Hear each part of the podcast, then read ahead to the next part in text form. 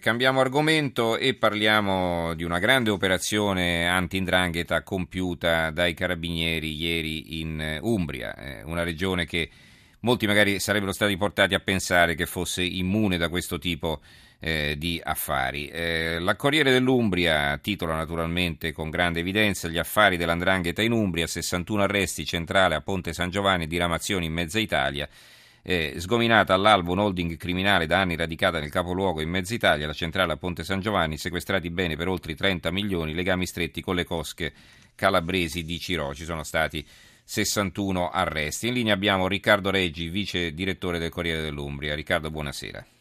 Buonasera a tutti voi, buonasera a chi ci ascolta. E insomma, sì, una sorpresa una o no? Un po' intensa. La sorpresa è relativa, devo dire, perché mm. chiaramente c'erano stati dei segnali di infiltrazione anche negli anni precedenti. Si fa risalire al 2004 e al 2005, un'epoca in cui diciamo, queste infiltrazioni hanno cominciato a manifestarsi. Chiaramente l'interrogativo che ci siamo posti e che abbiamo tentato di, eh, di panare nel nostro giornale è evidentemente quando è iniziato questo tipo di infiltrazione. Devo dire che indubbiamente il terremoto del 97 ha fatto entrare delle aziende edili che poi si sono pian piano radicate nel territorio, sono stati acquistati dei territori.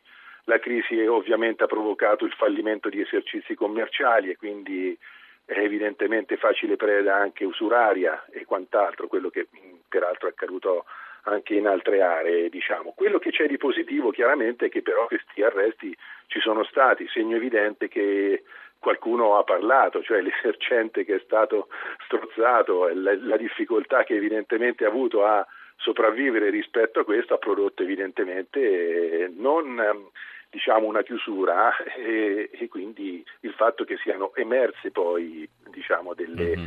eh, delle, verità.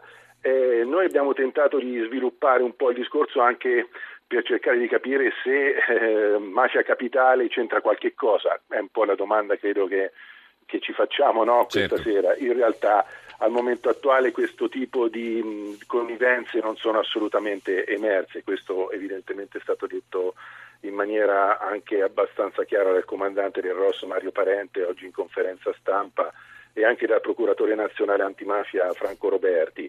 Eh, l'aspetto veramente diciamo, inquietante invece, detto questo, è che evidentemente poi questa, questo grande affare legato al fotovoltaico, questa è una nuova pagina, il termine del fotovoltaico, pensate che nell'ordinanza di 396 pagine che è stata ovviamente emessa dal giudice compare diciamo, per ben 45 volte. Questo fa intendere che quello della green economy è un settore evidentemente di grande pregio o considerato tale. Ecco, in questo senso evidentemente magari si può pensare o si può ipotizzare l'interesse delle endrine ad entrare, ma questo con le amministrazioni evidentemente locali e con, altri, e con gli enti, ma questo non si è eh, verificato, al momento comunque non ci sono prove mm-hmm. per sostenerlo.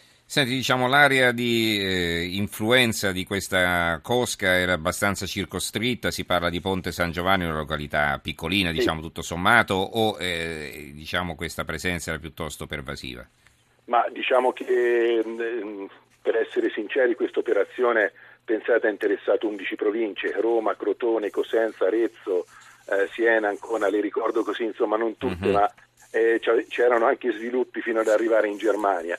Diciamo che Ponte San Giovanni come dire, è l'interland di Perugia, evidentemente una periferia inurbata in maniera disordinata, eh, prede evidentemente anche di grandi traffici di natura diversa, dalla prostituzione a quelli della droga, diciamo. Mm-hmm. Ma, ma, questo qui era un po' una base di, operativa per poi estendersi al centro Italia più che o soltanto che nel, nel, Perugino. Evidentemente però dei segnali ci sono stati eh, anche nel capoluogo, questo è evidente.